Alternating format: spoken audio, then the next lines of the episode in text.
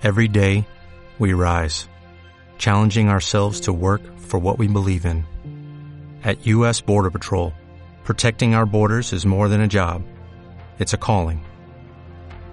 Agents answer the call, working together to keep our country and communities safe. If you're ready for a new mission, join U.S. Border Patrol and go beyond. Learn more at cbp.gov/careers.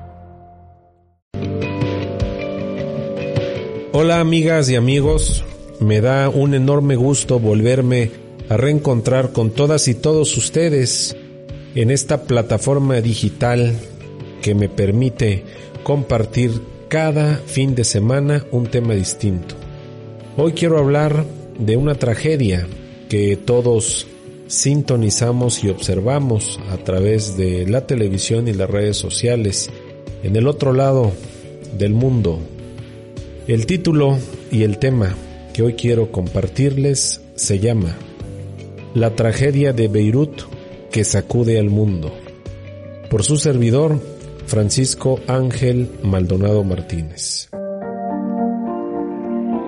Una carga de 2.750 toneladas de nitrato de amonio causó una devastadora explosión en el puerto de Beirut que ha convertido al Líbano en centro de atención internacional.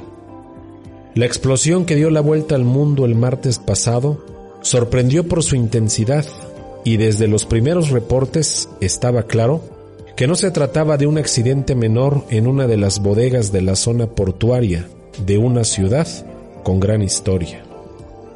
A la primera explosión, que fue moderada, siguió una de gran magnitud que provocó la muerte de al menos 137 personas y causó 5.000 heridos.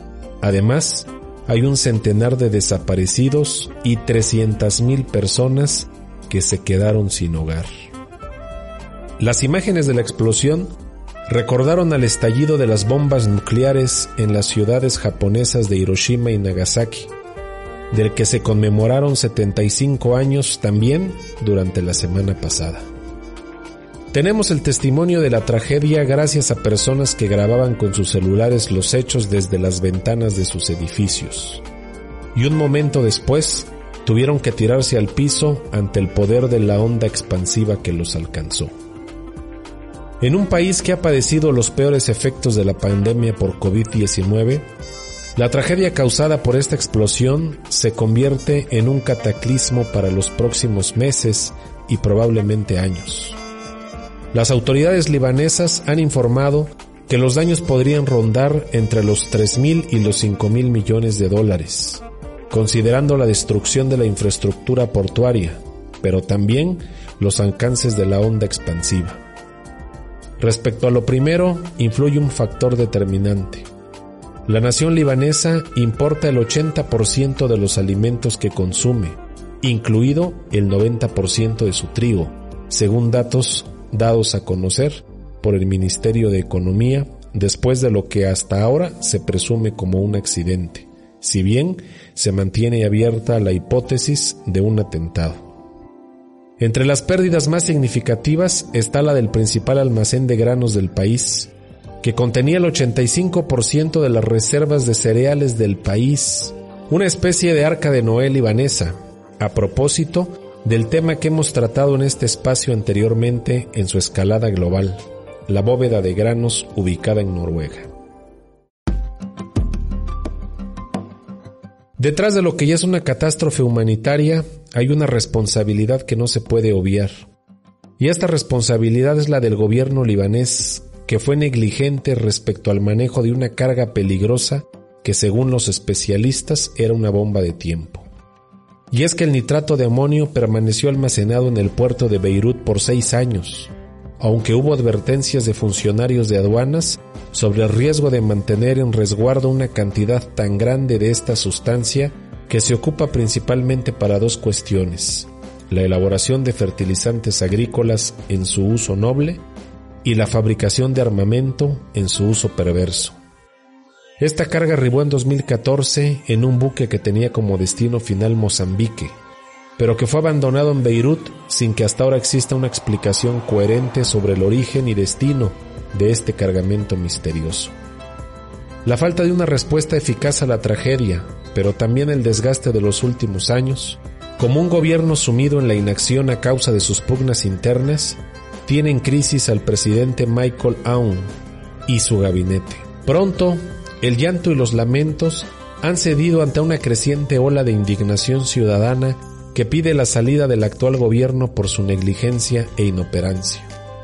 Algunas imágenes han recordado las escenas de la primavera árabe, aquella serie de manifestaciones exitosas hace una década, que hizo del clamor popular una fórmula para derrocar gobiernos autoritarios que no ofrecían mejores condiciones de vida a sus ciudadanos.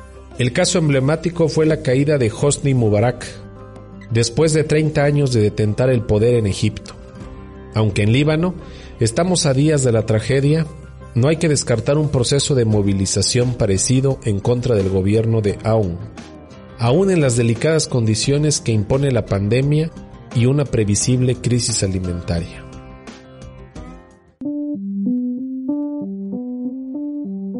Hasta aquí los elementos del problema inmediato, pero Líbano es un país que se inserta en la compleja inestabilidad de la región de Medio Oriente. Apenas en 2006 se desató una guerra entre este país e Israel que tuvo un mes de duración y que causó un gran número de bajas civiles e importantes daños en la infraestructura libanesa.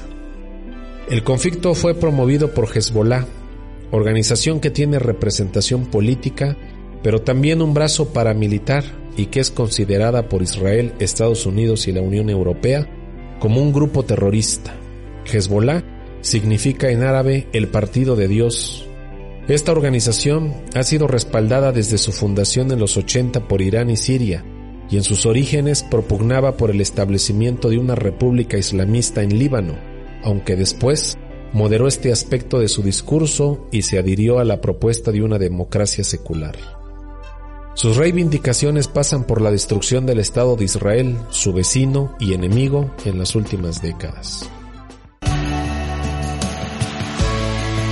Precisamente por el pasado reciente de agravios entre Líbano e Israel, es que la explosión del martes pasado fue una sacudida en el tablero político de Medio Oriente y encendió las alertas de lo que podría desencadenarse pensando en la intervención extranjera sobre un acontecimiento inesperado que ha traído dolor y desolación al pueblo libanés. Quizá para atemperar los ánimos y ser un mediador del conflicto creciente que llevó a un numeroso grupo a intentar irrumpir en el Parlamento libanés, el presidente de Francia, Emmanuel Macron, realizó una visita de emergencia a la zona cero de la explosión. Macron, un líder internacional que ha buscado ser el fiel de la balanza en temas globales polémicos, apostó por ser el pacificador en medio de la tragedia. En parte, lo hace por el lazo que une ambos países, ya que Líbano fue parte del mandato francés a inicios del siglo XX, después de haber sido por siglos parte del Imperio Otomano. En medio de las acusaciones al gobierno libanés, Macron prometió a los ciudadanos que lo rodeaban agilizar la ayuda sin que ésta quede en manos de intermediarios. México, tenemos una historia en común con Líbano, debido a la inmigración registrada sobre todo en la primera mitad del siglo pasado. Es más, en Oaxaca, tenemos esa historia en común, Considerando que muchos libaneses que ahora son figuras destacadas del mundo empresarial, político y cultural de México, se establecieron en un inicio en el Istmo de Tehuantepec. Fruto de la amistad y solidaridad mutua, en 1962 el presidente Adolfo López Mateos inauguró el Centro Libanés en la Ciudad de México, que hasta ahora conserva la memoria de esta bienhechora inmigración. Por eso México está llamado a ser solidario así como el resto de países amigos que a pesar de la pandemia tienen una responsabilidad común para que la ayuda llegue rápido y Líbano, cuya bandera tiene un cedro verde al centro, sinónimo de fortaleza, salga pronto adelante. Amigas y amigos, eh, me gustaría tener muchísima retroalimentación de un tema que indudablemente fue el que acaparó todos los reflectores la semana está por concluir. Soy Francisco Maldonado, doctorante en Administración, Les mando un abrazo a todas y todos.